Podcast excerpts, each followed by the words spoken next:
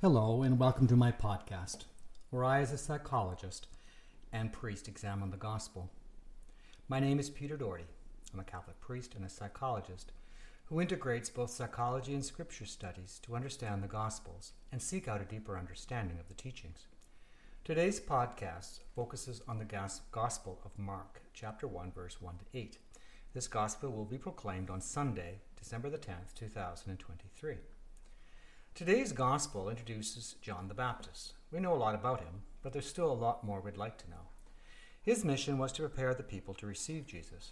His birth was prophesied by the prophet Isaiah, chapter 40, verse 1 to 5, verse 9, and Malachi, chapter 3, verse 1 to 5. Jesus quotes Malachi in Matthew, verse 11, chapter, uh, pardon me, chapter 11, verse 10, which suggests Jesus recognized John the Baptist as the one prophesied in Isaiah to be the forerunner of Messiah, of the Messiah. In Matthew chapter 11, verse 11, recounts Jesus' words Truly I tell you, among those born of women has not arisen anyone greater than John the Baptist. Very high compliment.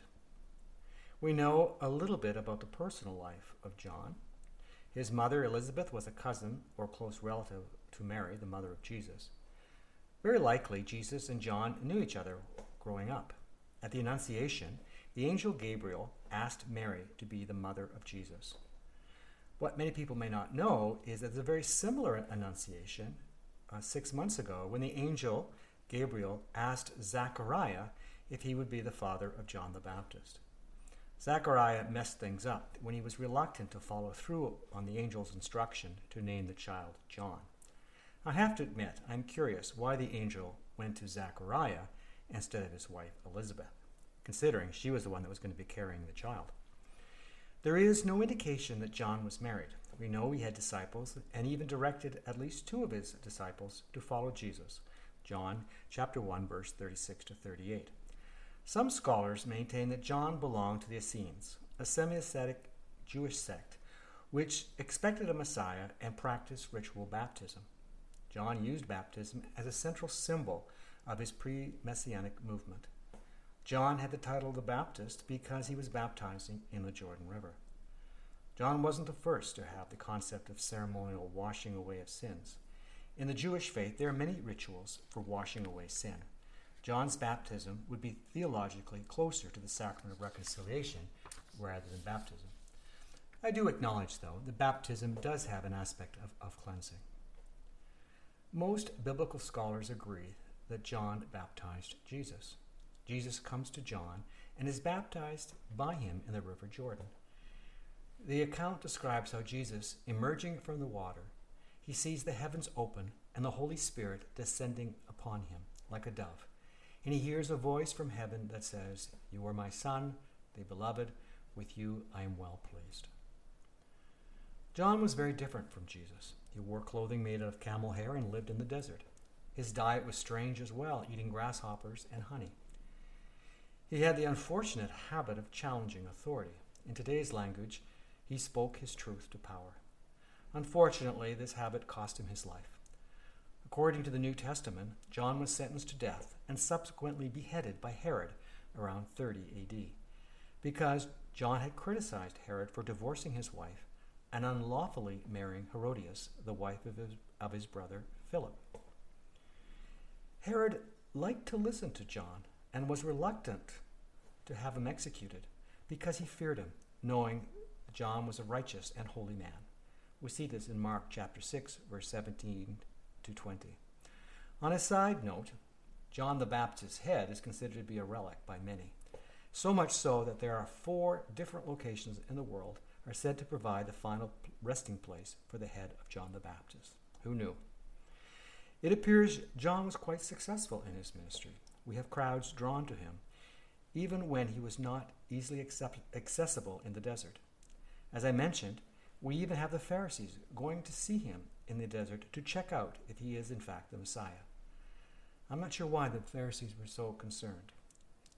Even today, Christians still respect John the Baptist for his zeal and his extraordinary life.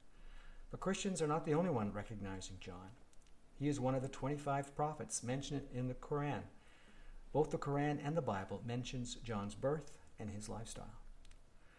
I want to shift gears as I come to a close. I have focused on the history. I now want to focus on how John's life impacts us today, 2,000 years later. John's message is very similar to the call to be alert, which we heard in earlier scriptural passages and podcasts. We can look to John for ways to prepare ourselves to celebrate the birth of the Messiah. John's focus on spiritual cleansing is noteworthy. Acknowledging our shortcomings, our need for forgiveness, is not to humiliate us or to be negative, but rather seeking truth about ourselves. We have made mistakes. We have drifted away from our values, and we are frequently in need of a spiritual overhaul. I urge you not to have your faith based on repentance, but to recognize that this is the first step towards conversion. Recognizing that we are creation in the making allows us to recognize others on the path of creation. Hopefully, an awareness of our own need for forgiveness will inspire us to forgive those who have hurt us. It is worth noting that John, whose birth, like Jesus, was prophesied in the Bible, could be so humble. It was a genuine humility because it arises from a genuine understanding and acceptance of who he was. There was no pride or envy. He clearly knew who he was and what his mission would be. His famous quote from John chapter 3, verse 30 to 31 I must decrease, he must increase. Despite his success as a prophet, he never lost sight of his mission. We'll hear more about him, uh, hear more about this in next week's podcast when we hear that he was approached by the Pharisees who were seeking clarification on who he was. Except for the clothes and diet, John can be a role model for us. He was not intimidated by power. He was focused. He did not have an overdeveloped ego. He could be humble and receptive to the will of God in his life.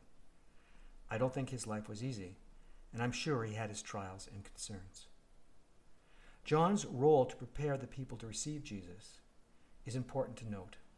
I invite you to reflect on the people in your life who prepared you for life and especially prepared you to receive your faith. Our faith is built on the shoulders of those who have gone before us, who have shared their wisdom and their experiences. Most likely, you're thinking about your parents or mentors, spiritual directors, and teachers, and there may be others, and I urge you to reflect on those experiences. I wonder if those people know their impact on your life. Did you ever tell them? I also suggest you reflect on people you have been helpful to. Is it possible that you have had an impact on someone else's life and you're not aware? I suspect there are people out there who you have had a positive impact and you don't know it. It's tangible, in a tangible way, you are sharing in the ministry of John the Baptist. Thank you for listening. If this is your first time that you have heard my podcasts and are interested in hearing more, I urge you to listen to my first podcast where I outline my approach. Every Sunday, I release a new podcast for the following Sunday. If you have any questions, concerns, or suggestions on how I can make this podcast even more effective, please let me know.